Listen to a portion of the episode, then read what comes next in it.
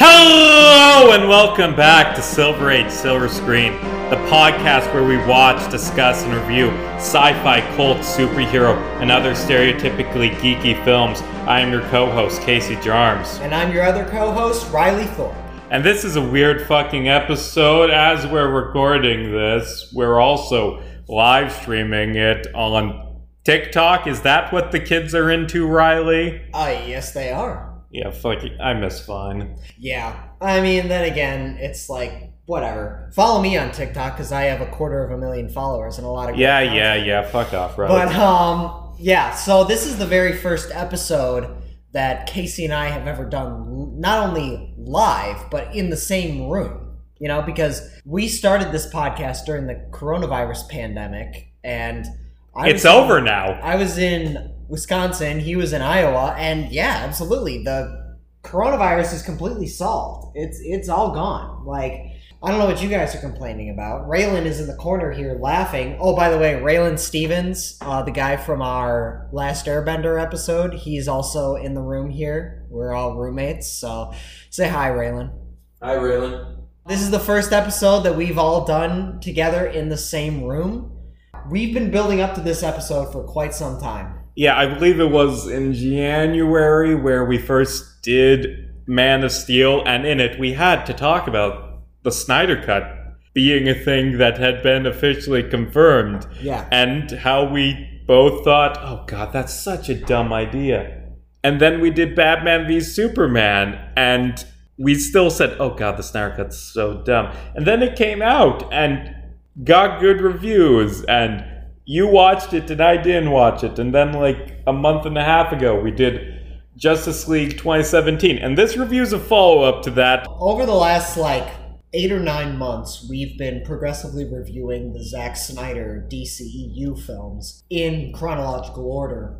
We reviewed Man of Steel, Batman v Superman, and the 2017 Justice League movie. Yeah, so this has been building up for quite some time. And we actually originally planned to record this episode. Like, as many of you know, the Snyder Cut came out in March, but this is like mid September when we're recording this. It's like we're a little late to the party. It was supposed to come out in September. You fucked us, Zack. You Yeah, fucked us. it was originally supposed to come out late 2021, but then they announced that it was officially coming out in March. So we had originally planned like, okay, we're going to review each one and we're going to be on time to record this episode to review the Zack Snyder's Justice League.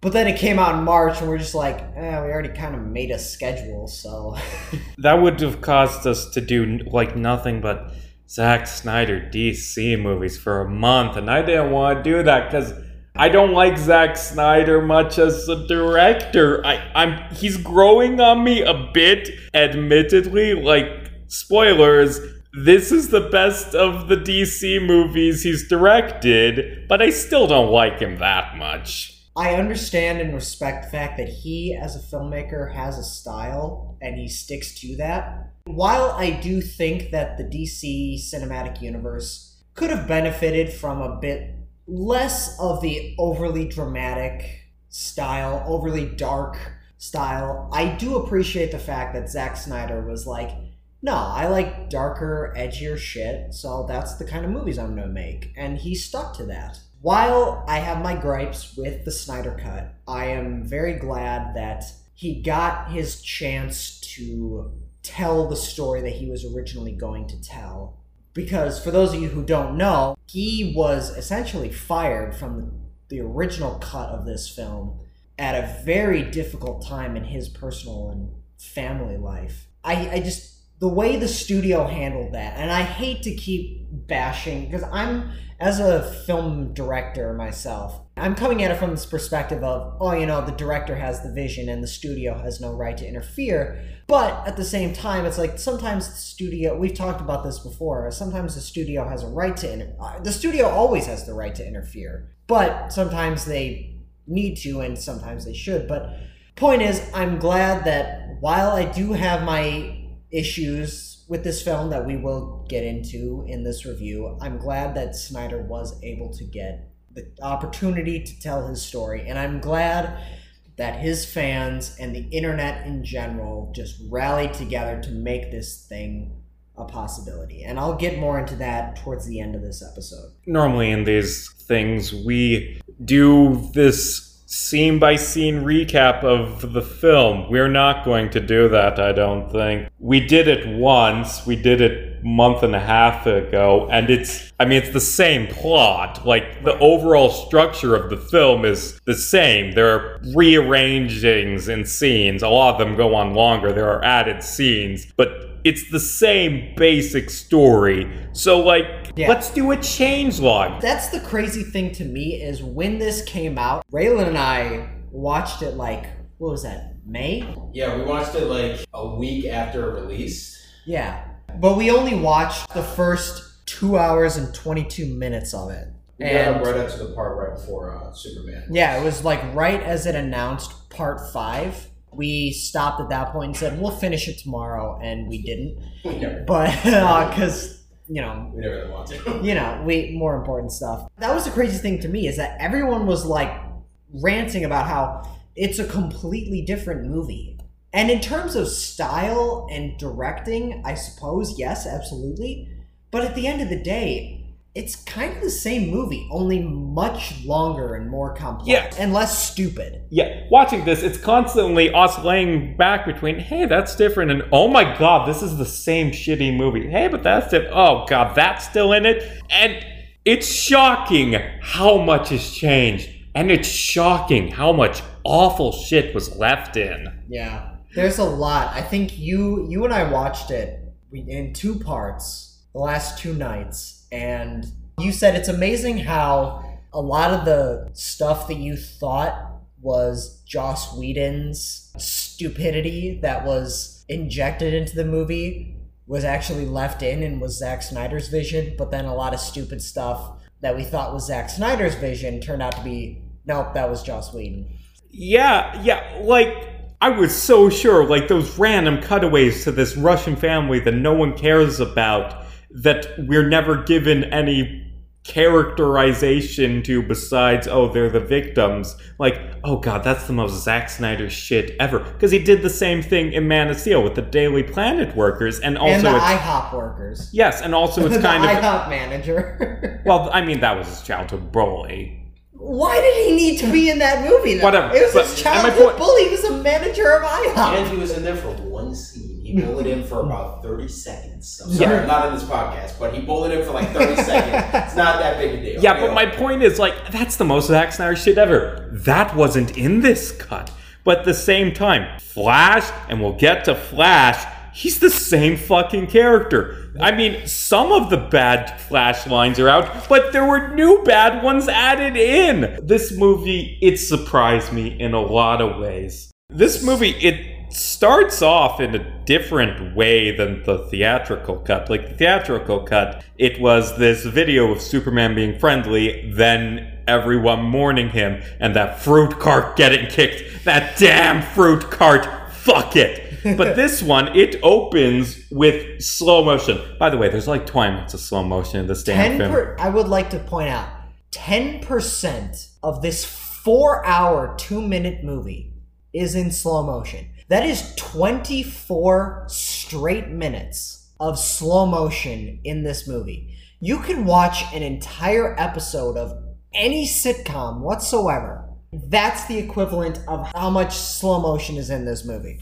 And some of it's effective, some of it's just there because Zack Snyder likes slow motion. But anyway, the way this film starts, it's a slow motion recreation of the final battle from Batman v Superman with Superman getting stabbed through the heart by Darkseid, and it's admittedly a really good shot. Mm-hmm. And he screams, and then it becomes dumb as the sound waves from his scream, breaking the laws of physics, spread across the planet and underwater to Atlantis and to Themyscira. I get the idea that Superman's death was felt by everyone, but not physically. Right, yeah. Uh, Wouldn't that, like, if Superman's scream was so loud to the point where everyone on the planet heard it, wouldn't that mean that at least Batman would have shattered eardrums and go deaf? The irony Batman having bad hearing. yeah. Although I would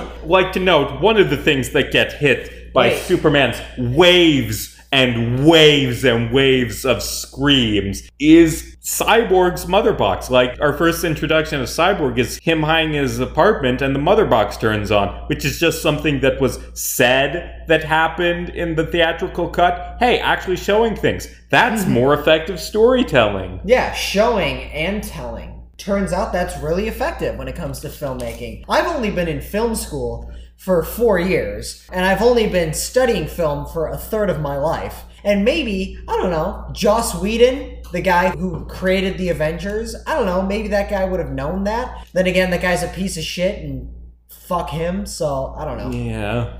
I would like to note I'm torn on which opening is better because I mean this one's better shot and it actually shows that mother box thing, Yeah. but I do like that you show Superman being a like beacon, like this hero you look up to, and then there's the scenes of the world mourning, and you don't get either of those, not just in the Yeah. beginning or really at all at the start of this film.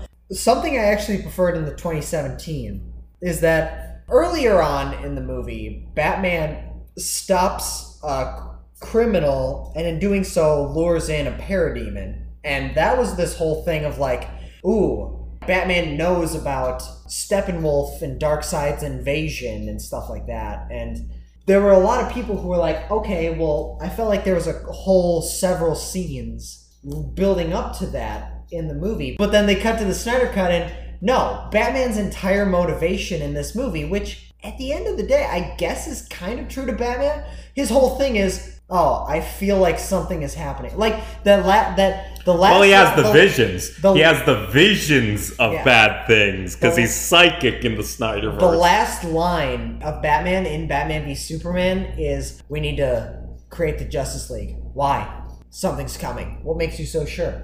Just a feeling.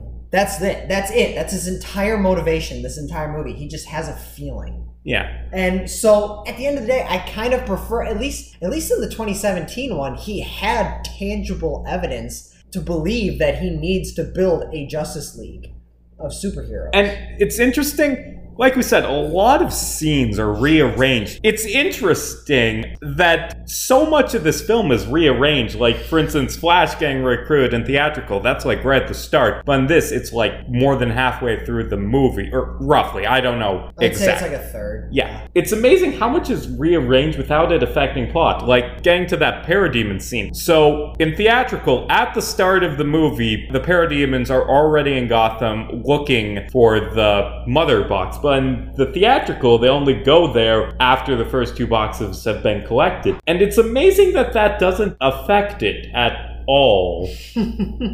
It, it's just weird. We get essentially two opening title sequences. One of Superman screaming and his screams being heard around the world, Mhm. even in Atlantis and Themyscira. Then we get the second title sequence of Batman riding horseback through Iceland. When I feel like this was a gripe I had in the theatrical cut as well as this one. He's Batman. He can fucking fly a plane or a helicopter. No, he goes a hundred miles away, rents a fucking horse, and then rides it to this one tiny village to meet with someone that might be there. And I mean, it establishes the remoteness and that Aquaman's hiding. But yeah, that is kind of dumb. But yeah, there's two title sequences. As a director, I completely get artistic vision. But two title sequences? I mean, to each their own, I suppose. Yeah. But then from there starts part one. This film is divided into six parts and an epilogue. Part one, don't count on it, Batman. I'd like to say I don't like the part titles. It's a minor thing, but there's like no pattern. Well, they're all just things that are said, but the titles for these parts, it's Don't Count on It, Batman, The Age of Heroes, Beloved Mother, Beloved Son, Change Machine, All the King's Horses, Something Darker, and A Father Twice Over. I don't think any of those are good titles. anyway, so it cuts to Batman, who right out the gate is much, much less snarky and sarcastic in this movie.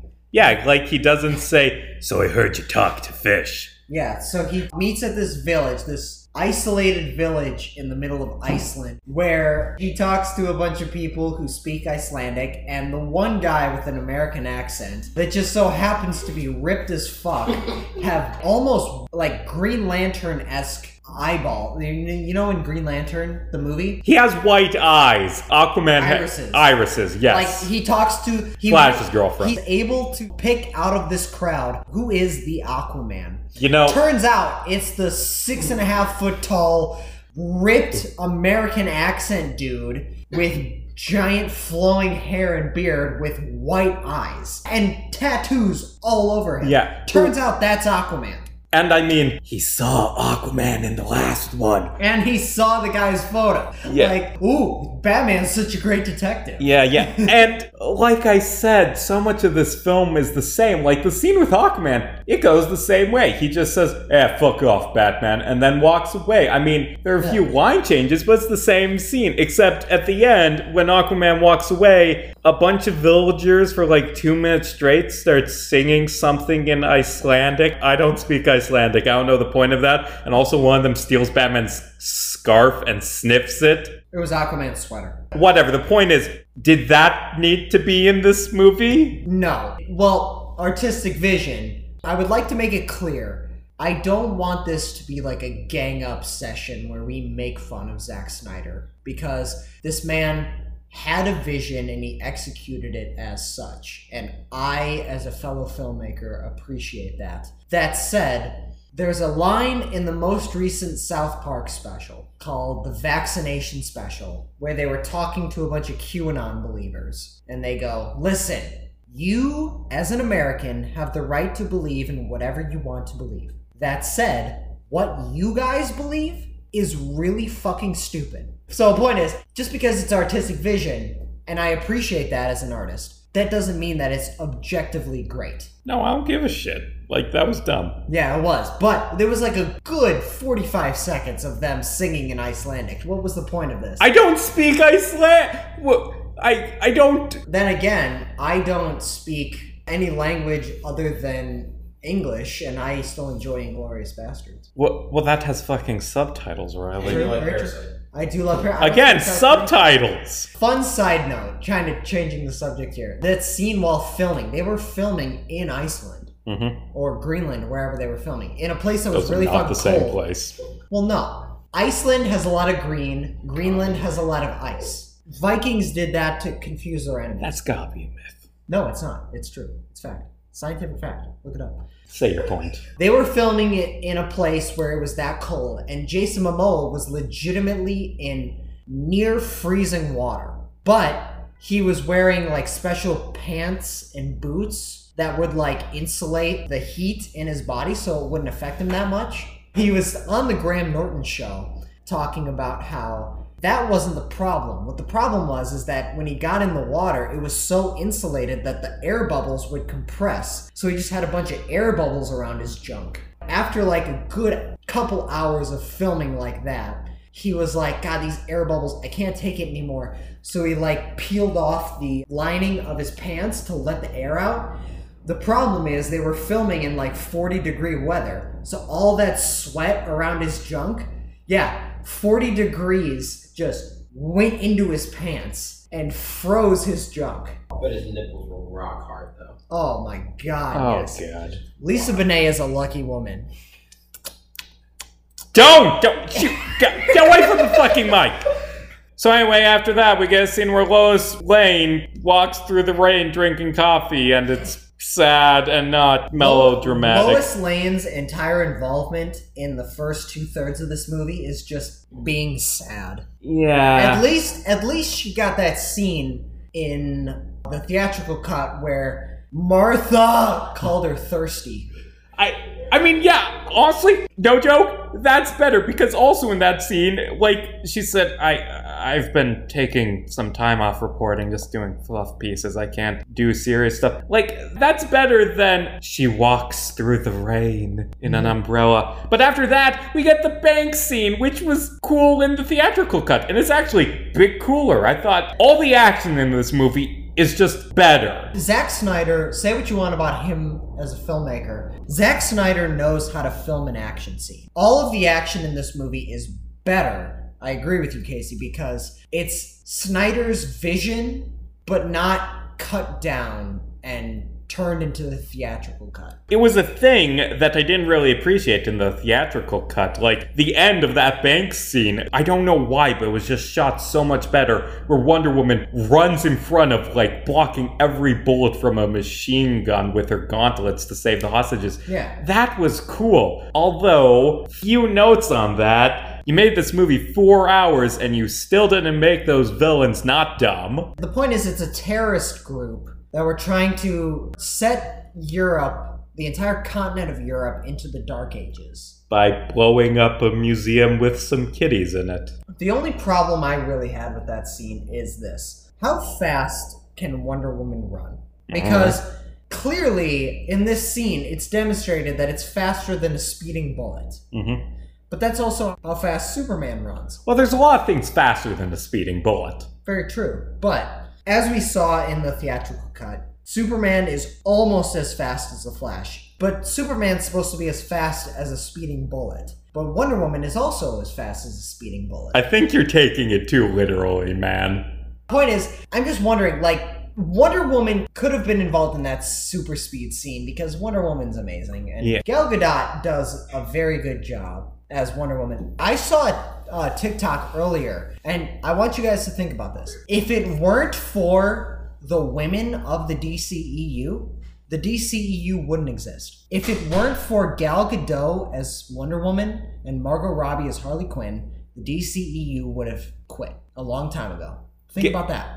I mean, that's not even praising Gal Gadot. It's like she wasn't too awful to get a sequel, unlike Henry Cavill. But but but just think about that. Like arguably, the reason why the DCEU still exists is because of the women involved mm-hmm. in it. The women and Jason Momoa. God, that man is gorgeous. Oh god. Also, a few more things I want to note about the museum. I keep calling it a bank heist. It's a museum terrorism. it- whatever.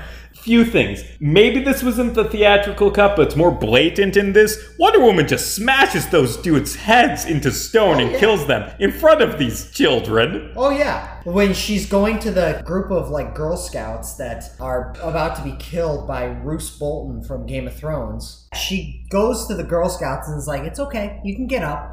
And she has this whole like girl empowerment moment, which I'm absolutely all for. But also, she just murdered some dudes in front of them. And I don't know if she had to murder them. Exactly. Like that was the thing that I brought up in our viewing of it. I was like, when she goes, "Are you okay?" and I told Casey, I was like, "No, I'm not okay," because I kind of watched a dozen guys get murdered and have their skulls cracked in front of me. Yeah. Also, not to nitpick the feminist little girls, you can be whatever you want when you grow up. But the little girl's like, can I be like you when I grow up? You can be anything you want. Diana, don't give her bad expectations. You're a demigod. Your father is Zeus. I don't think she can just become the child of a god if she really wants it. Nope. I would prefer the Justice League animated series where she's the daughter of Hades. Yeah, that that's That least interesting. Yeah, That that's an interesting. You can do some stuff with that. Like, I don't like the new 52 and they did it in DCEU with her just being Daughter of Zeus, because that's every fucking Greek mythology hero. Yeah, Hercules, Kratos. Is he? Whatever, I haven't played God of War. Also, one thing I, I'm gonna gripe, it's throughout this movie, but it was in the Wonder Woman scene where it became really noticeable, because it's not noticeable when Batman's the only one on screen. Mm-hmm. But the low saturation, just everything's basically gray is back. And I don't think it doesn't really work with Wonder Woman being heroic in these bright, colorful costume. It just looks muddy. Yeah, I mean, I do think personally, overall, like of Zack Snyder's three films in this series, Man of Steel, Batman v Superman, Mhm. and Justice League, I do think this one, visually speaking, is the best. But at the same time, I do agree that Zack Snyder's style of very much so muted color does have a bit of an effect on the earlier scenes in particular. Yeah. Because that was my biggest gripe with Man of Steel. Is like the shot structure and the framing was incredible, obviously, as they are in all Zack Snyder movies. The guy knows cinematography. But in terms of color, especially in, you know, a superhero Justice League movie, Well, I mean, this is a good bridge to something that we didn't watch, but I was tempted. Justice is Gray. There's a cut of this movie that fucking Warner Brothers released that is just grayscale. Film was not shot in grayscale. I cannot imagine anything you're getting from that. And I want to give this movie like a 4 out of 10 out of spite because that cut exists. The idea of that is so dumb. I remember you and I were looking on HBO Max where you can find this movie. Oh, um, fuck you. They aren't paying us. I remember like looking at it, found the gray, black and white version of this movie, and it was Justice is Gray. And I remember telling you, I was like, that is the dumbest fucking title. Zack Snyder's Justice League, Justice is Gray. Fuck you. I don't know if Zack Snyder was the one who came up with that idea, but if it is, I take back every apology I have ever given to that man. Yeah, that's another bridge to something I wanted to bring up. This movie is shot in 4x3 aspect ratio. hmm or it's it's I don't, it wasn't shot in 4x3 but it's presented in 4x3 I do not know enough about the production. Here's my take on that. If it was shot in 4x3 but then made widescreen for theatricals, oh cool, it's back to the original. If it was shot widescreen and they've cut it to make it 4x3 because Four- that's more auteur, then that's fucking stupid. It's just as dumb as Justice is Gray. Zack Snyder fondant filmmaking. well this is me putting on my filmmaker hat right yeah, yeah, we know. You went Point to film is- school, Riley. You have never point is four it. by four by three gives a more nostalgic homey kind of feel you know because that's what a lot of super 8 cameras Yeah, yeah, and that is the feel this film is going for, I say, rolling my eyes. Absolutely. So, anyway, after that, we go to Themyscira, and we get this film's version of Steppenwolf killing the Amazonians. And, I mean, it's longer and it's a bit better, but it's still not great because Steppenwolf is still Steppenwolf. He's still just some big gray dude. He has slightly more characterization in like two scenes, but he's still fucking Steppenwolf. He's still a shitty villain. I brought this up in our review of the theatrical cut. I do think that Steppenwolf is a better character in the Snyder cut because his whole story is he very clearly has like a chip on his shoulder and he has something to prove to what would later be the villain of the canceled Justice League 2 and 3, well rather 3, we'll get into that later. Darkseid. And he has something to prove. But that's like He so- has more of a character. He has more of a character, but it's, only in like two scenes where Yeah. he's like, I will redeem myself and get back my honor. But in every other scene, he's just the same as he was in the theatrical cut, i.e., boring. Yep, very true. What did you think of his design in this? Oh, yes, yes, yes, this bland, just big gray armored dude. How can we make this a more interesting design? Well, if he was really spiky, mm-hmm. like just covered in spikes and they're always jiggling, I don't care. They had millions of dollars, had to spend it somewhere. That was the important thing to fix. I think his design, or at least the CGI, at least the CGI in this film is much better. But I find it weird because the theatrical cut tried to make a CGI character more realistic and failed. But I also felt like they made a better CGI character with a design that was a lot more cartoonish. You know, like I thought his eyes and mouth were a lot bigger and wider. Looking at his face, I felt like it was more of a cartoon character. That said, the CGI was a lot better than it was in the theatrical cut. And his armor in this adaptation of the film as opposed to the theatrical cut, it's almost like an extension of his body, almost like uh, the Venom symbiote. He can create spikes out of his own body. It's like it connects to his own mind, but it also like glistens, like has this weird like visual effect where it glistens with like a purple hue. The quality of CGI of Steppenwolf in this film is an improvement. I feel like I don't know, this big imposing villain has really big anime eyes and also glows purple. So I don't know. I guess him being all spiky is slightly cooler, but here's the thing. It's probably the biggest thing I can say about this movie. It's better, but also you were told everything wrong with this movie and had like two years and $80 million to fix all of those things. Like, even if it's slightly better, how is this not a lot better? I know, right? Like, how did Warner Brothers, arguably one of the biggest companies on earth, What do you mean, arguably? Aren't they like second only to Disney in the film industry? probably, but how did they not throw literally everything they can at this movie? Well, the Snyder Cut is one of the most expensive films ever made, with uh, that 80 million added on. Very true. So, cut to Themyscira, where there's this bunker that has a mother box just waiting there, and there's just a shit ton of Amazonians who are just sitting there with their spears ready, waiting to attack anything that comes for 5,000 years. Actually, yeah, that's a good point. We do see, we skipped it, but in the opening, we see that mother box like turn on after Superman dies, and all the dozens of Amazon warriors in there like ready their weapons because it just turned on. But also, I, I guess maybe it had been making noises or something before that, but the implication is that they're just always there waiting for it to turn on. which is strangely in character for the Amazonians. Steppenwolf and a bunch of parademons arrive on Themyscira, Wonder Woman's home, through a boom tube.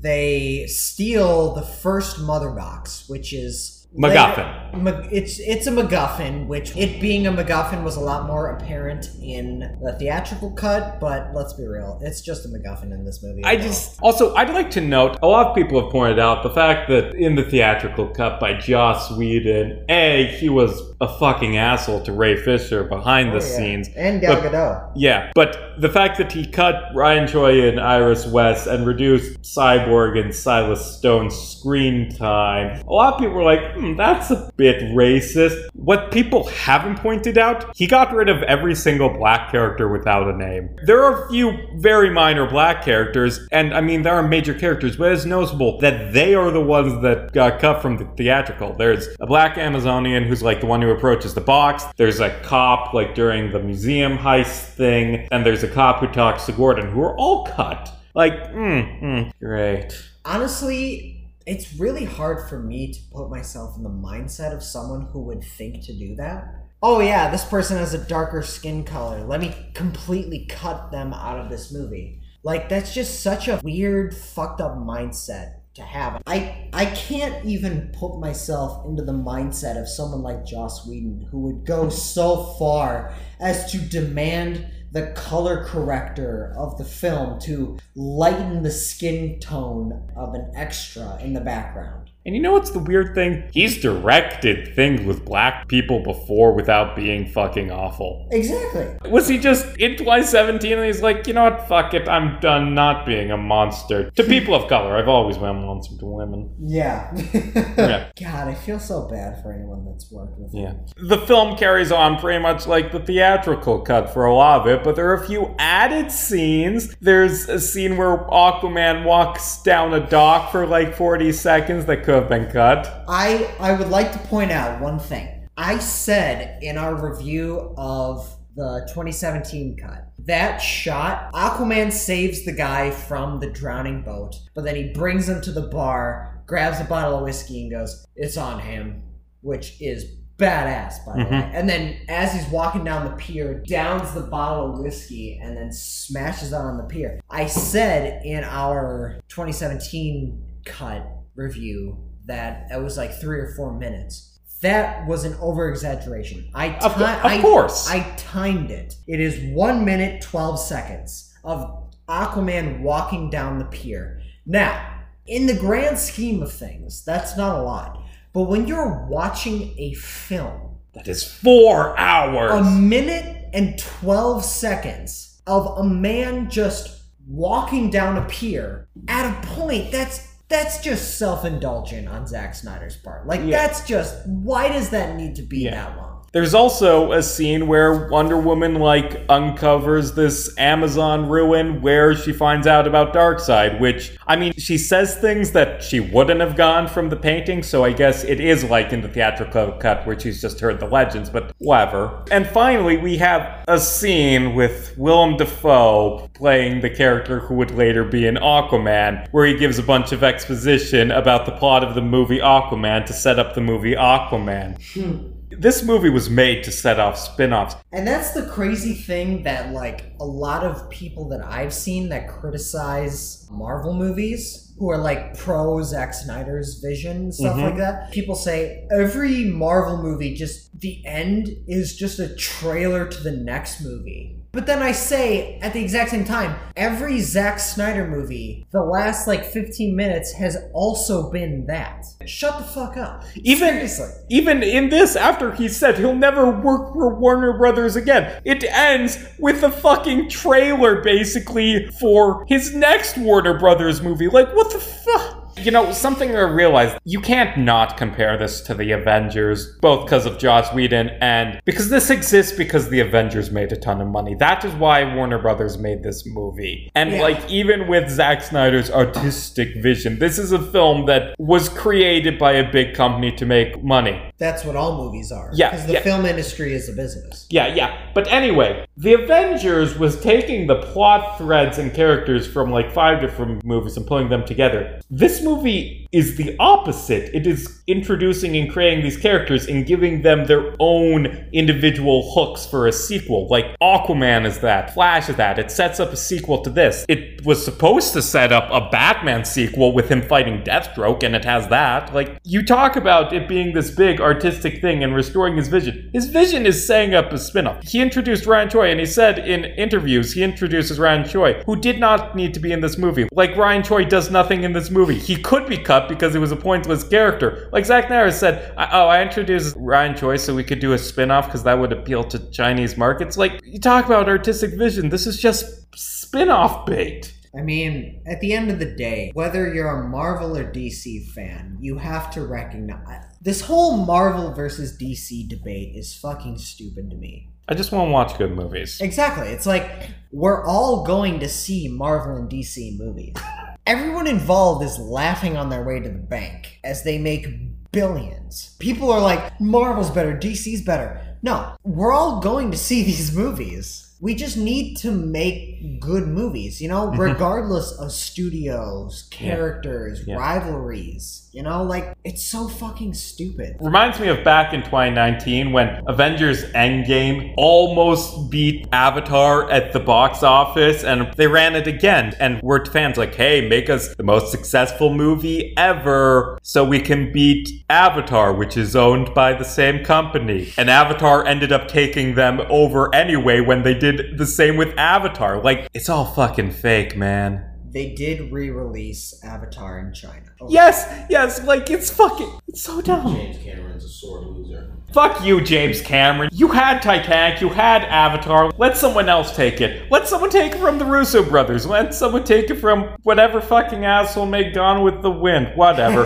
We're off Dude, topic. Dude, you were literally a truck driver before you started filmmaking. What's wrong with Truck Driver? Not nothing. I'm just saying you started literally not involved in the film industry. Not I'm not insulting truck drivers whatsoever. You As are. Casey, fuck you. I support trade employees and truck drivers. What about union employees? I support union employees. Why are you here, Raylan? Because he's having a great time. having You see him laughing? Anyway, I'm not insulting that. I'm just saying. I know. James Cameron, you were a truck driver and then said, "Oh, I want to be a filmmaker. Now you have suddenly the biggest ego in the world. You're the second most financially successful filmmaker in the world. Snort coke off a prostitute's ass and move on with Hey, your come life. on, Like this isn't seriously. the 80s anymore. He's still doing that. You True. cannot argue with me that James Cameron isn't do, still doing that. Anyway, back on topic. Yeah. So anyway, we then get the same flashback from well, I mean it has some added stuff in and it's a bit cooler. Like all the action is longer and it's cooler, but it accomplishes the same plot stuff, so who gives a shit? We get the same flashback story of Steppenwolf coming to Earth thousands of years ago and getting fought off, except this time he's Darkseid instead, who gets his ass kicked and retreated. And why? No, seriously, why? Because A, the whole point of this movie, the change they make to Steppenwolf is that he lost and he's trying to redeem himself. But you gave his loss to a different character. And B, ooh, we're setting up our next big bad by having him get his ass kicked by the villain of the Wonder Woman solo movie. In the last third of that movie, which was arguably shit. Also, something that occurred to me, like people are all like, "Ooh, it introduced Darkseid. Darkseid's a cool villain." This film has ruined Darkseid because you think so? or let me explain. Because Darkseid's whole thing is he's this big, intimidating, strong warrior who comes to Earth and the Justice League fights him and it's their strongest battle. They did that once with Steppenwolf and it was bad and they want to do it again, just the same thing over again with a cooler character now. It's like how fucking the first Venom movie had a Carnage knockoff, so in the sequel they can actually have Carnage. Like, why? Why Ven- wouldn't you just do the cool version first instead of the lame one? I do think that this sequence in this adaptation with Darkseid as opposed to Steppenwolf was much cooler and much better. Sure. Be- because there were little moments, especially the part where Darkseid reached out to the Green Lantern ring. Yes. That was fucking amazing. Yeah, like he kills Green Lantern. I mean, I think We that was. a- shout out to that one random Green Lantern, which I'm sure he has a name. Yeah, I'm sure but- we can look it up right now. Yeah, but like Darkseid kills the Green Lantern and then the ring floats up to him. And that's such a good idea. Like, I don't know if that was intentional, but the ring goes to the person with willpower. Darkseid got willpower. And like it gets knocked away with an arrow, but Darkseid with the Green Lantern ring. The possibilities. Yeah. That said, one of my biggest gripes with this movie is the fact that the entire plot re- revolves around Steppenwolf finding out that Earth is the location of the planet that Darkseid lost in. Uh-huh. Correct? I feel like, in terms of hundreds of thousands of planets that you've conquered, you would remember the one planet that you lost at and lost all three mother boxes. That said, I also think it's fucking crazy that Darkseid would not only forget that, forget the planet that he lost at, the one planet in hundreds of thousands of planets, the one planet that he lost at, as well as the fact that he lost the three mother boxes. Well, is it just three? Because they talk about how he uses them to conquer worlds, and like he's con- are the mother boxes just those three, or are there more? Honestly, I don't know. I, I would remember that planet, is my point. That's a big gripe of mine. Like, that's a big logical thing. Like, I get that Darkseid is like an immortal being, and two immortals, like, years are seconds to them, and they forget things. Which was actually a plot point in a recent Thor storyline where Thor was talking to Captain America, where he was like, Do you remember the first time that we joined forces? And he goes, I don't, because I'm immortal. And to me, like, years are seconds. I don't remember that. So, point is, Darkseid theoretically would remember this planet, and this is also conveniently the planet where the anti life equation is on. We have been recording this for over an hour, and we are less than a third into this movie. I told you that this was going to be a long episode, and I am down to keep recording. Yeah, fuck it. Let's just let's just keep going. Let's see how fucking hammered Riley can get. So anyway, after the prophecy, Batman's like, "We need allies," which he was already doing. So he goes to get the Flash, and oh god, it's still Ezra Miller's Flash. It's still the same character. He goes to a job interview, and it's like, Ooh, my resume. Resume, that's a French word. Ooh, it's in my pocket. Ooh, it's all crumpled. Haha, pants monster. Like, oh my fucking god. That wasn't all Joss Whedon. Yeah, here's the thing. There is a sequence in this movie where it's all slow motion because Iris West, who, much like the CW TV show, is played by an African American woman. Also in the comics after the New 52. Yeah, very true. There is an entire sequence where the Flash is applying to a job at a doggy daycare center. And Iris West is in a car accident with a truck driver who's really bad at his job. Oh yeah, can we talk about this fucking truck driver? Ooh, I'm driving an eating burger. Oops, dropped my burger. Just gonna bend down to get it while keeping my foot on the gas. Yeah, there, there there's a CGI. So I'm, God, I'm, I'm coughing because it's so fucking stupid. Was that truck driver? There is a shot where the sesame seed of a sesame seed bun of a cheeseburger, which honestly sounds really fantastic right now because I'm very hungry. There's a shot where a CGI sesame seed bun is moving towards the camera. The Flash in super speed runs out of the dog parlor Through the glass, by the way. There was a door. He smashes that window. He did. He fully- shoeless. Shoeless. He saves Iris West, but not before grabbing a hot dog and putting it in his pocket. He saves Iris West. There's a good like 10 to 15 seconds where they're like, hey, how's it going?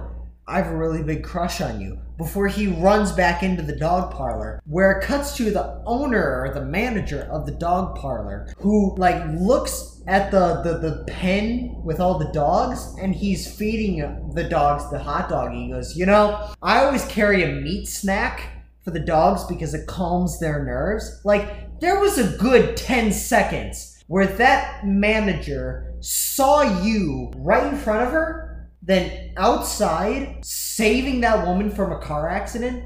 10 seconds later, saw you right next to the dog. She knows you're the Flash. Yeah, and as dumb as the sequence is, it has some good things. I like that Flash's introduction is him saving someone and being a hero. And the way it's shot is amazing with just the slow motion glass shattering and the ground cracking beneath his feet. Although I would like to note, it's supposed to be romantic, him just staring at Iris in super speed. That's creepy, right? Yeah, that's creepy. But yeah, it's not a bad scene, but it is kinda dumb. Because he can run so fast that everything is in slow motion for him, essentially. Mhm. And he's just like taking that time to check around. It's like, no. Yes, no, thank you, no. Raylan. Flash is a bit fucking creepy. He's not great. He still has a lot of the oh god lines. Like the thing about this movie is like there's an infamous scene in the theatrical cut where Flash is like, "Oh, uh, I don't understand brunch," and that's like the joke. In this, they fix it by having him say, "Oh, uh, I don't drink milk." Like he's the same character. He doesn't have the cowardice when they're saving the hostages, and there's a cool scene where like a bunch of rubble's falling and he like punches it all away, but he's still the Flash. There was this interview with Zack Snyder where he said that he told the world how he reacted to when he heard the line in the theatrical cut where Flash was like, I've never done battle, I've just pushed people and run away. He said, and I quote, What? That's the same character. Yeah, like Zack Snyder, I don't want Flash to be a loser in my movie. Now I'm gonna have Flash say, Ooh, that's a nice looking Jewish boy, but he looks like he drinks milk. I don't drink milk. So, we've talked about the Flash. Batman's basically the same. Except less snark. Batman's a bit less snarky. Wonder Woman's basically the same. Superman's actively worse, and we'll get to that. Yeah. That leaves two members. Aquaman is somehow just as flat as a, of a character. You double the length of the film, and Aquaman's still just the big guy. But this film's shining moment Cyborg goes from being a kind of flat character to the emotional core of this movie, Yeah. and Ray Fisher as Cyborg is genuinely really good. Absolutely. And it's such a shame that he and his whole story was cut from the theatrical cut. Thank you, Joss Whedon and the executives at Warner Brothers. Thank you very much for cutting out the black man. We get to see him playing football. We see him in the accident. We actually get his backstory instead of just being told it. And later on, like cutting ahead a bit, he has this great arc. There's a lot of good scenes with his father, like when they're breaking into the Star Labs, he and his father just share this knowing nod, like, oh, you finally become a hero. And something they added in this, you know how in the theatrical cut, Steppenwolf gets the third mother box off screen? That doesn't happen. Silas takes it to try and hide it, and Steppenwolf corners him, and Silas shoots it with a laser so they can like track it because it's really hot now. He dies doing that, and there's just some great drama from Cyborg. Him just saying, I, I couldn't save him. And like as they're going into battle and they're like, okay, Cyborg, this might kill you. He's like, I, I don't care. I, I have nothing left. And they have a scene where he like helps an old friend and like gives her a bunch of money from an ATM. She probably went to jail after that. Yeah, Cyborg is really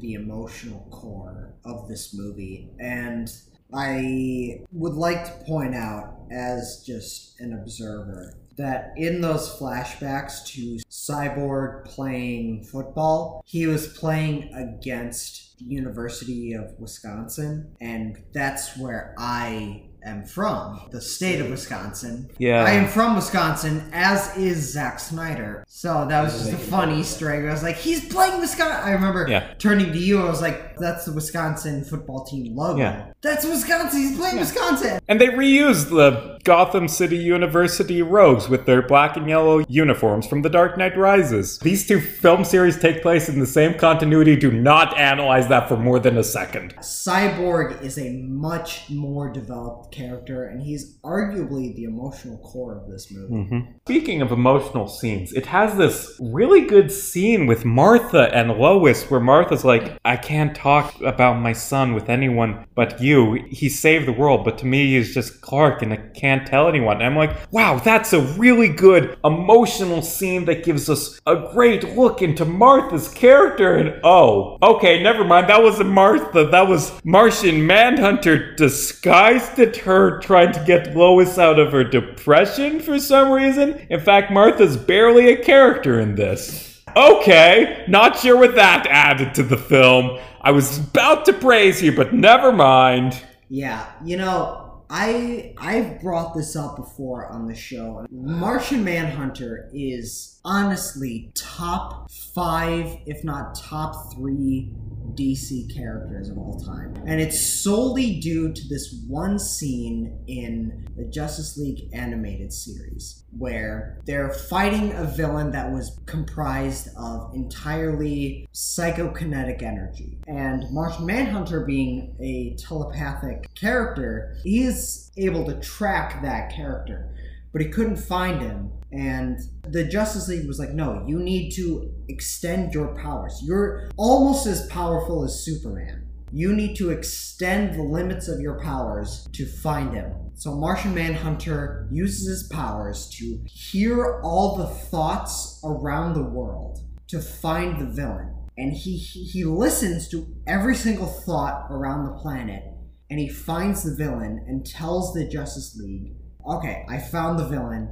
This is where he is. This is where you need to stop him. But when he did that, Martian Manhunter heard all the pain and suffering throughout the entire globe. So while the ju- the rest of the Justice League is fighting, Martian Manhunter is walking through the woods having an existential crisis like there's so much pain in this world like I can't stop this. I'm supposed to be the hero. And Martian Manhunter is this always very logical, analytical hero who's like, no, this is the right thing to do. We need to do that. He's this character who is now having a crisis of faith. Like, there's so much that I can't stop right now. and he's having this existential crisis. Then out of nowhere, he hears this crying, but it's not like far away, it's very nearby. And he flies over to it and finds this little nine year old girl who's lost in the middle of the woods. She's afraid of him at first, but he convinces her that he's a friend and he won't hurt her. And he picks her up and flies her to a nearby search party looking for her and brings her back to her parents. And it's in that experience that while mid existential crisis, he discovers, he goes, you know what? There is a lot of pain in this world. There is a lot of suffering. But what I just did, saving that little girl, that in seemingly insignificant single life, that mattered. That's important. That mattered. That is the reason why Martian Manhunter is one of my favorite DC characters, superhero characters in general. And yet in this movie, oh yeah, he leaves the door and he transforms out of Martha and turns into Martian Manhunter. Yeah, like, hmm, I could help fight off Steppenwolf and save the world. Nah, I will help Lois Lane get over her depression, though. That is the extent of my heroism. I don't know why I didn't do this earlier now that I think about it. Yeah, like you know, you know that in Batman v Superman, when Superman is like, "You have to save Martha," like you know, Martian Manhunter was reading a newspaper halfway around the world, like. I just got a great idea. God, the fact that he's Martian Manhunter, and they didn't know that when they wrote the last two movies, that makes it weird. Also, DCEU Martian Manhunter is kind of a dick. He never, like, oh god, Superman is fighting for his life against the Kryptonians. Oh well. like, because he's in those movies, he knows what's going on in all the climaxes. I mean, I liked him when he was the general who's like, there's no people up there. There's Superman. But no, no, now that I know that he could have probably made it so Superman didn't die fighting Doomsday, and he's just like, eh. Like, fuck Martian Manhunter. He helped his friend get over her dead fiance. That's, that's all. So, after the cyborg flashbacks where we learn how he was in a car accident with his mother, his mother died, his father used one of the mother boxes to turn him into a cyborg, Mm-hmm. which is really interesting because they were originally planning on making a cyborg solo film. What would that even have been about? There's a DC villain named Grid, who's basically. You know how a lot of Marvel villains are like gray, evil versions of the heroes? So he's evil cyborg. Yes. Hmm. So, point is. Sounds great.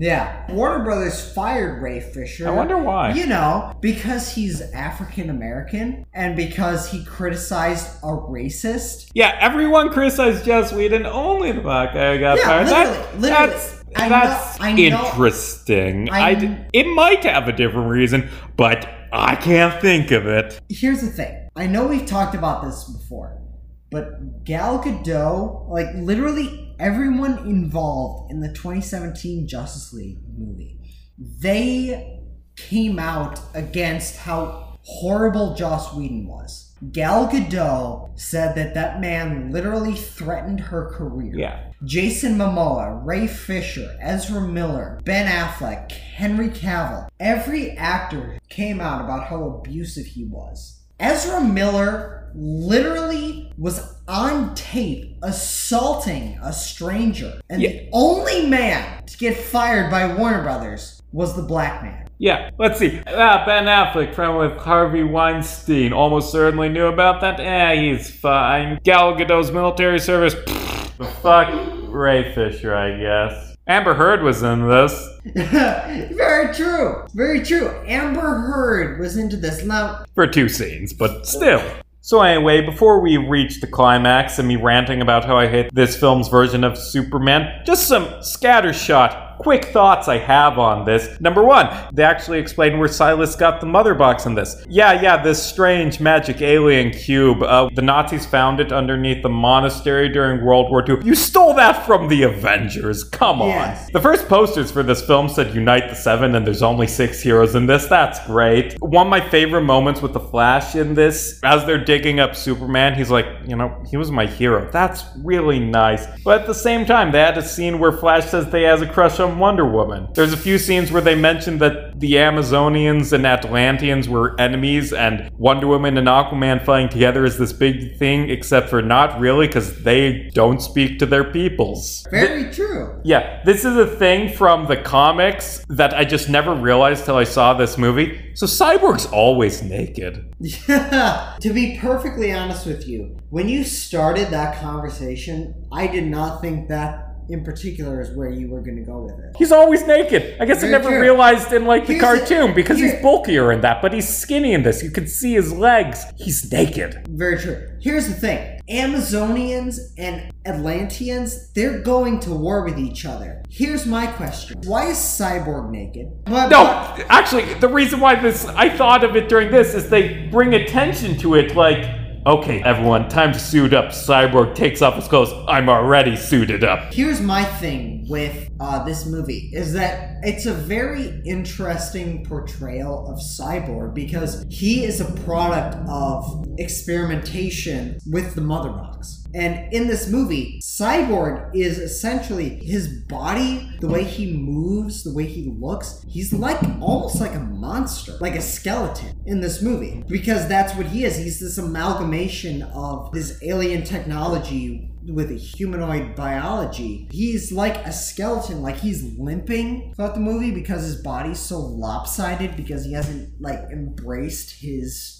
technological side of it of his body, which is an incredible way to introduce Cyborg by the way because I grew up with Cyborg as a member of the Teen Titans and at the end of the day I still do prefer him as a member of the Teen Titans, but introducing the fact that he is like struggling with the fact that he might possibly be a monster. That is really interesting way to take his character. Like he's limping in a bunch of movies because his body's so lopsided, and I actually saw that in a couple shots in the theatrical cut. Particularly in that scene where they're trying to find where the mother box the last mother box, and where Steppenwolf is located. Batman's talking, and then he's like, "Cyborg, come on, why don't you give your presentation?"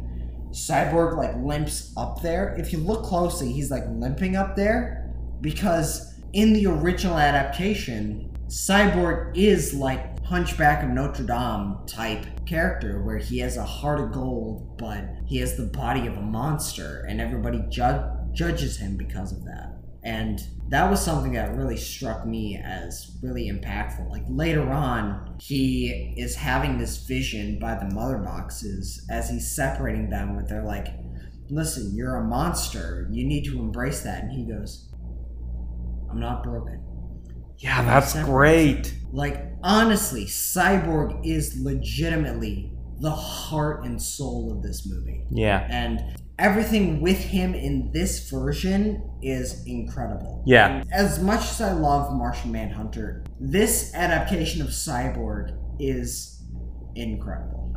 So, we've talked about how Cyborg is the best part of this movie. I'm gonna rant about the worst part of this movie for a bit. Go ahead. I do not like Zack Snyder's take on Superman. I, I'm pretty sure I said in Man of Steel that he hates Superman, and I kind of regret that because no, he doesn't. He just has a different take on the character than people with good taste.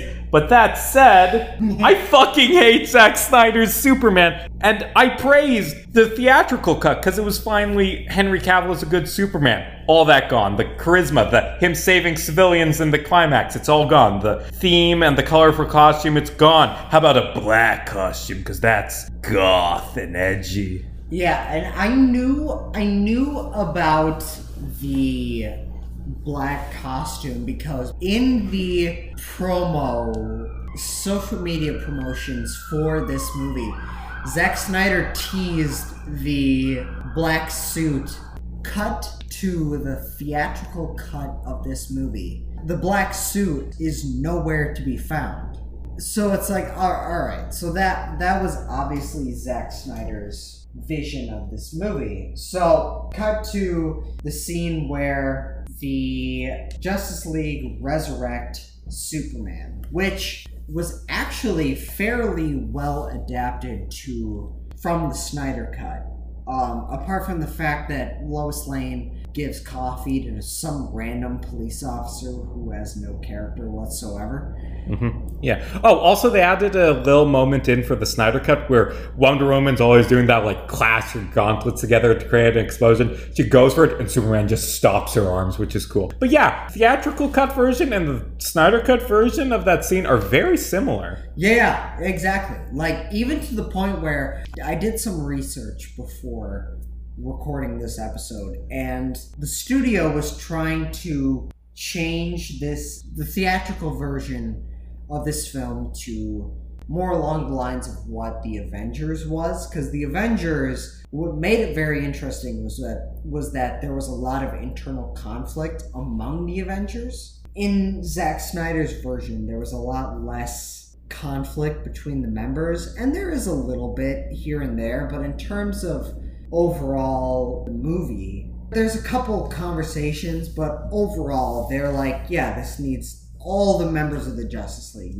recognize the fact that there this needs to happen and we need to team up to fight this alien threat. Where, where was I going with this? I I genuinely do. This is gonna be a trip to edit. Yeah, but um, wait, wait. Does he have it? Does he have it? Um, yeah, no. There's a lot of stuff in the theatrical cut that I was like, this is probably just Joss Whedon reshoots. But no, like, there's a lot of stuff where, like, Aquaman during the resurrection of Superman is like, this is a bad idea. And Cyborg, where his arm like starts turns into a cannon, he's like, "It's my internal internal defense system." Which I'd like to throw out the fact that Cyborg has the power to turn literally every nuke on the planet on itself. And yet he can't stop his own arm from shooting Superman? Fuck you. Point is, That dumb thing from the theatrical cut is also in the Snyder cut, is what you have been trying to say. no, what I'm trying to say is Oh. point is, what here I I actually do have something legitimately interesting to say. Then fucking say it. It's- You it's won't let pod- me. It's your podcast, dude. I'm just chilling. What I'm trying to say is, in the Batman v Superman Ultimate Cut that we watched, Superman was killed at 2 hours, 38 minutes, and 49 seconds. In the Zack Snyder Justice League cut, Superman was resurrected at 2 hours, 38 minutes, and 49 seconds, at the exact same timestamp as when he was killed in Batman v Superman Ultimate Cut. And if you look at it in the bible acts 238 read as follows. All of you must turn to god and change the way you think and act and each of you must be baptized in the name of jesus christ so that your sins will be forgiven. Then you will receive the holy spirit as a gift. The holy spirit is life. Superman being resurrected at 238 means that he is receiving the Holy Spirit, which means the, the gift of life. Now, that said, I do admit that Zack Snyder constantly adapting Christ imagery in every single one of his films is a little ridiculous. Like, at a point, it's like, okay, at what point do you stop realizing, oh, this is genius, to Oh, this is else? just Superman T posing. Right, exactly. Like, so point is, Superman is resurrected, and Lois Lane has more of a reason to be in that monument. And that whole sequence is very similar to the theatrical cut. However, it's a lot better due to the fact that Cyborg watches his father sacrifice himself to increase the thermal kinetic energy of the, the mother box Yeah. so that they can track it. Oh, by the way, something I realized we skipped. Zack Snyder has a lot of dumb vision scenes. As Cyborg is like reviving Superman, he sees a vision of what's gonna happen in the next one, which all the important moments of it were in the last two films, so who the fuck's gonna see Justice League 2? But anyway, of Wonder Woman and Aquaman getting killed by Darkseid and Superman going evil. Uh oh. So he's like, oh, don't do this. No. Flash is like, oh, did you say go? And they revive Superman. And Superman listens to quotes of his father's as he puts on the stupid black costume and he flies into the climax. And just getting back to, I fucking hate this film's version of Superman. It pissed me off so much. Like, instead of Superman, like, carrying that entire apartment building, like, saving a bunch of people in the ending of this movie, Superman's role in the climax of this film is to just pound the shit out of Steppenwolf. Like, black costume, red eyes, he just punches Steppenwolf really hard and, like, cracks Steppenwolf's skull open. Yeah, Superman's cool. Like, when he's angry and scary and he's, like, the strongest one and he just, he just, like, hits stuff really hard. What's this hope? What's this being inspiration? What's this being moral? He's like strong and he gets red eyes and he punches stuff. Yeah, yeah, that's cool. Jesus fucking Christ.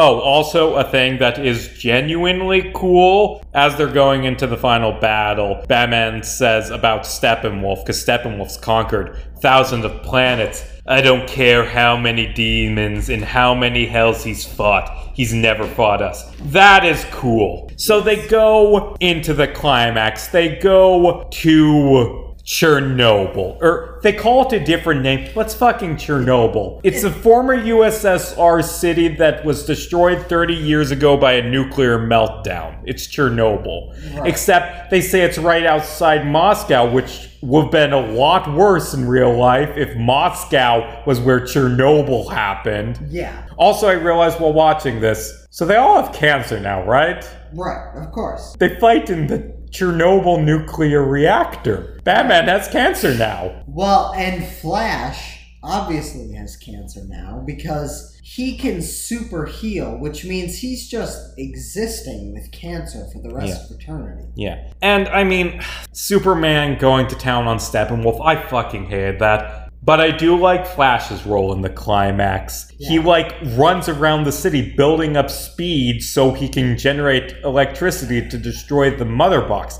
And it's cool, but he trips and he fails and everyone he- he- dies. in fairness, he is shot by a turret. Yeah, yeah. Fucking bitch, just dodge lasers. You're faster than light. Hmm. But anyway, it blows up and everyone dies, and Darkseid is coming to Earth, and Flash just runs so fast the time goes back. And it's shot so good. I hate Zack Snyder as a writer, but damn, he can shoot a good scene. Like a Flash running, and he runs so fast that the light isn't even moving, and then just everything goes away, and he's like in outer space, and the ground is reforming as he's running across it, and he turns back time and saves the day, and it's cool. And like the way Steppenwolf, instead of the parademons turning on him, like Aquaman stabs him through the fucking heart and throws him up to Wonder Woman, who cuts him in half. Then they kick him back at Darkseid and stare him down. Like that's cool. Yes, absolutely. And it is strange because there's a lot of similarities between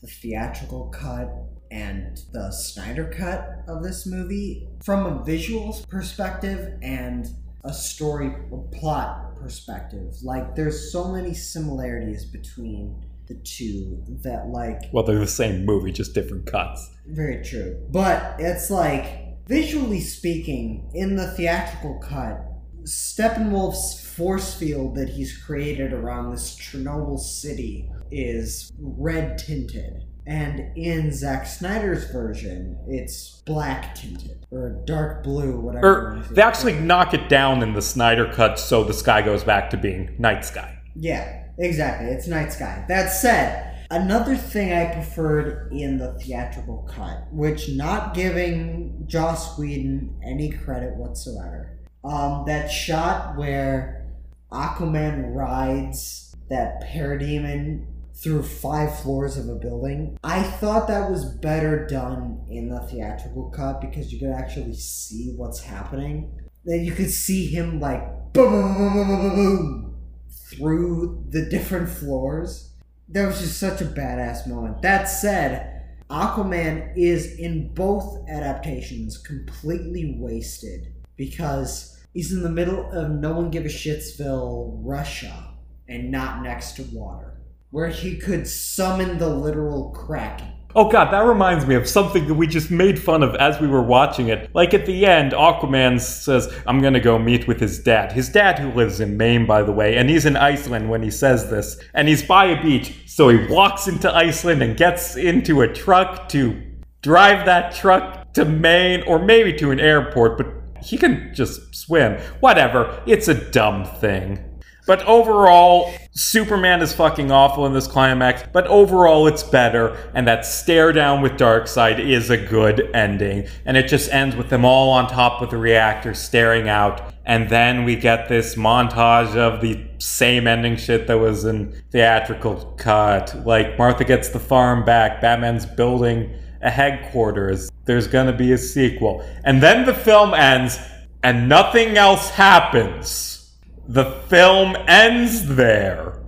Apart from the fact that they build up to Justice League 2, which was going to be the Justice League battles against the Injustice League with Lex Luthor, Deathstroke, Yes, there's that. probably Ares, Green Lantern, Sinestro, and stuff like that. Yeah, yes, there's that, and there is nothing else.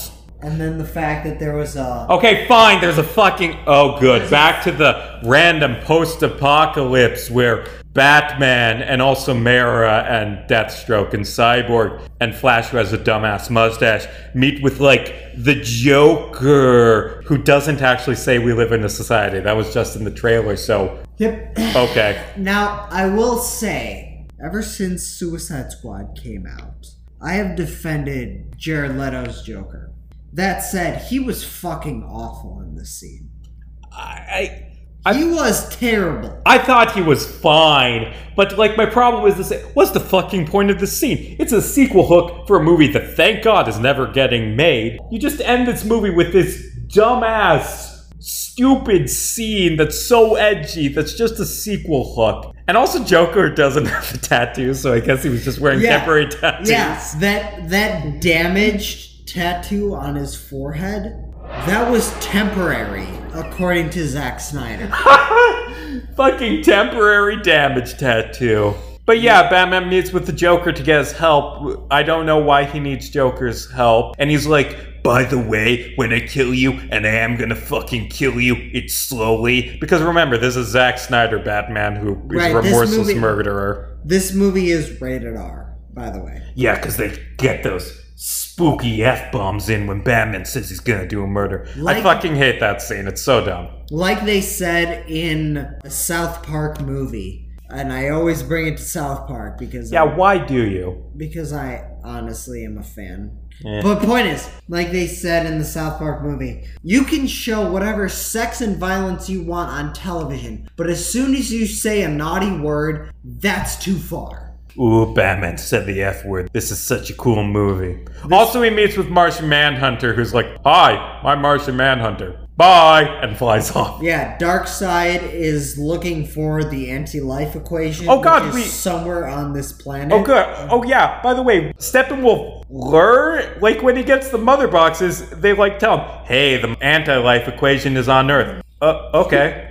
Sequel hook to a sequel that will never become. Yeah, there was like five, seven sequel baits to movies that aren't happening. Because it's his original vision. Who cares about it being a good movie? It's his original vision. And sure, he said that he didn't originally want the Joker and just did it because this is the last DC thing he's ever going to do and wanted to do a Joker scene. But it's his original vision. So he had to have the dumbass sequel hooks. I mean, honestly, if I were in his position, I would have been like, hey, yeah, the last few shots of my movie are going to be sequel baits. The fans are going to complain that you aren't giving me the, the adaptations of the sequel. Point is, Can we talk about the sequel? Yes, go ahead. He said contradictory stuff, but the basic overall thing that he's been building to with all these movies that will thankfully never be made, because this would be an awful movie. And I'm gonna put my foot down. I like this more than any other Zack Snyder movie. Thank God it's never getting a sequel. Because what he said about the sequels is okay, like, so Darkseid's gonna come to Earth and he's gonna be big and scary, and it's not gonna be like this film where the same thing happened. And like, then Batman's gonna be put in charge of guarding Lois Lane, but Lois is gonna have an affair with him because like she's Superman's one true love and they're a great relationship, but he's gonna cheat on her. And again, Batman's an asshole in the DCEU. But like, uh, but like, like Lois is gonna have an affair with Batman. And then she's gonna die, and that's gonna make Superman like be susceptible to the anti-life equation, and he's gonna like be evil and do all the nightmare sequences. But like then the time travel happens and because batman like remembers from the second one like lois is the key he'll sacrifice himself to save lois and then superman will beat up darkseid. And then lois and superman are gonna have a baby and name it bruce. That's what the pregnancy test scene in this movie was about.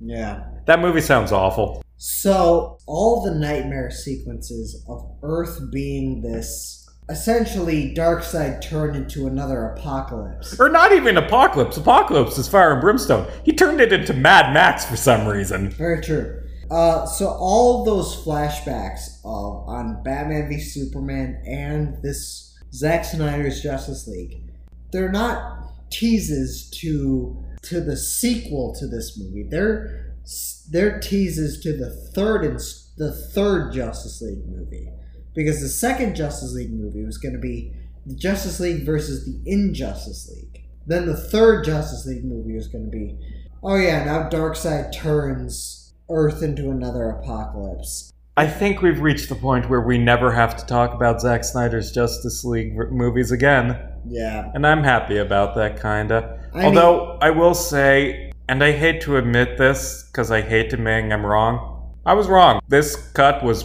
far better than I ever expected it to be. Yeah. I mean, at the end of the day, I this might be the intoxication talking because I've I've had a few drinks up to this point, but So you bought that bottle today? yep. Oh, jeez, that's a lot. yeah. But Raylan and I had a couple. You know. I don't drink, which is good because this podcast needs to stay sane. Yeah. So I feel like we just kind of jumped around, but we gave our honest opinions and thoughts to this film, I feel. Yeah. So, I mean, this movie is let me let me ask you, Casey. Do you think this is better than Watchmen and 300? I haven't seen 300. I would say Watchmen's a bit better than this, but I do think this is finally a mainline DC Zack Snyder movie that I would say is good. It's way too long at parts. It has a ton of stupid stuff. It's certainly not a masterpiece. Like, that's the big thing about it. Like, it's much better, but it should have been much, much better. But at the end of the day, I can't believe I'm saying this. This was a good movie that I enjoyed. Over the last few Zack Snyder movies that we've reviewed Man of Steel, Batman v Superman, the 2017 Justice League, and I saved this specifically for this review in particular towards the end because I didn't want to bring the mood down. But the end of this movie, once the movie cuts to black and it's the end, it's dedicated towards Zack Snyder's daughter, Autumn, who in 2017 unfortunately lost her life to suicide. And that was part of the reason why Zack Snyder lost his job on the theatrical cut of this film. Within two weeks of his daughter's suicide, I myself lost a family member to suicide. And the reason why I've been so empathetic towards Zack Snyder is because knowing that he lost a family member, himself, himself a daughter, myself an uncle, to suicide, also being a filmmaker from Wisconsin, just a huge comic book nerd and fan of superhero cinema. I myself have a lot of respect and empathy for him as a filmmaker, and I really appreciate the fact that he got the opportunity to tell his story, despite the fact that if reports are true, he received a lot of studio interference, even making quote unquote Zack Snyder's Justice League to the point where the studio cut out Green Lantern from the end of this film where Martian Manhunter came up to him. And uh, apparently, um, John Stewart Green Lantern was originally going to be in that final scene, but the studio allegedly cut him out of the movie because he's black and they're racists. But I, I saved this specifically for the end of this review. And I personally have a lot of respect for Zack Snyder as a filmmaker because though I personally am not the biggest fan of his work, I see a lot of parallels between him and I as people. So I have the utmost respect for him as a person. And honestly, when watching this film at the end, when it cut to black and it said dedicated to Autumn, his daughter, I almost started crying because I, I lost a loved one to suicide within like two weeks of that, like less than two weeks later, I, I myself. So I, I purposely brought this up at the end of this episode because I didn't want to bring down the mood of this show. It's just personally, while I myself am not the biggest fan of Zack Snyder's films, I have the utmost respect for him as a person and him as an artist. And that is why I have almost defended him over these last few reviews and I have a lot of empathy towards him and I am incredibly glad that he got the chance to tell his story. So, at the end of the day, what score are you going to give it? I'm sorry, that ruined the mood. I just No, you're totally fine. I I just knew going into this I was going to bring this up Mm. and honestly, if I had to objectively rate this movie, I'd probably give it a 7 out of 10. It's a solid movie and I do think that all fans of superhero fiction should watch it Mhm. and all fans of DC and even Marvel fans should watch it, you know? So I'm gonna give it 7 out of 10. I still have my gripes with it, but that said, it is a still fully enjoyable superhero film. I draw a lot of parallels to the X Men movies, where it's like they take these popcorn type movies where it's like, oh, they're just stupid fun where you can extend your disbelief. And Zack Snyder comes along and says, What if it wasn't fun but was stupid? yeah, exactly. Similar to what I feel like with the X Men movies. So, point is, let's take this over the top, lackluster, void of logic superhero story and take it as seriously as possible. Let's let adapt that. So, point is, it's a perfectly fine movie, and that's why I gave it a seven out of Yeah. ten. and honestly, I'm going to give it an 8.5. I do that too much. I got to stop doing that. But, like, you did it. It's fine. It's passable. It's a film I enjoyed, and that is not something that I can say about Man of Steel or Batman v Superman, or especially the theatrical cut of this movie. This is a good movie. It is definitely flawed. It's definitely not a masterpiece. It's not great, but it works as a film. It is a successful experience. And for that, I'm going to give it an eight and a half. I'm pretty sure that makes it average Marvel, which I think every single Zack Snyder fan will murder us for saying. Yeah, well, I mean, at the end of the day, for me personally, I feel like there's a difference between the person and their art. Mm-hmm. You know, like that's why I personally have explained I have the utmost respect and Yeah. admiration for Zack Snyder for making this movie. Mm-hmm. I hope to God it doesn't come out in like two years that Zack Snyder is actually a monster, because Yeah, yeah. like mean, half of Hollywood is, and I mean- 300 has some uncomfortable stuff. I mean, honestly, I'm kind of tearing up right now as Yeah. we're recording this, but And fuck, we've been going for two hours. You're hammered. I'm not. I would honestly, I would be crying, straight crying, if I wasn't hammered right now. honestly, like Zack Snyder, if you are listening to, Oh this- god, I hope not. Honestly, if you are listening to this, We were I so mean- mean. I mean none of this personally. This has nothing to do with you and everything to do with your toxic fandom. You and I were both nerd filmmakers from Wisconsin who have had personal tragedies happen to us, and for that reason, I'm honestly tearing up as I say that we have I have the utmost utmost respect for you as a person and I am incredibly glad that you got your chance to at least nearly tell your story because the studio fucked you over because they're racist pricks. That said, Warner Brothers, please hire me. Okay, here we go. I I've known people that criticized certain filmmakers for their work and then didn't get jobs. Point is, Zack Snyder, if you're lis- if you are listening to this, You're not listening.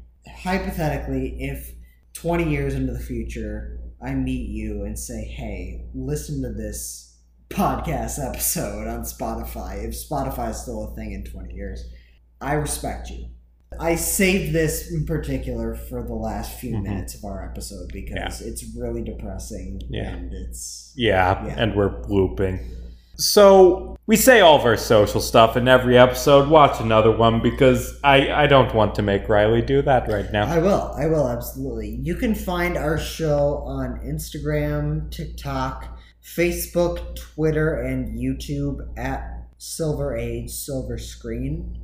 And you can also find me, Riley Thorpe, on YouTube at Riley Thorpe, where you can check out all of my short films. And you can follow me on Instagram and TikTok at Riley James Thorpe, where you can check out all of my content on there. Casey, what about you? Well, you can find me on Twitter at Jarms Casey, J A R M E S C A S E Y. Also, check out Double Elimination the Machine. It's my new book. It's out. It's about superheroes and morality and shit. I'm explaining it poorly. Look up the fucking book description. I don't know. You got Google. We'll be back next week. We're reviewing Ready Player One, which we're gonna be probably even I say probably. We recorded that one before this one because of scheduling problems. We're to be even more harsh than in this one.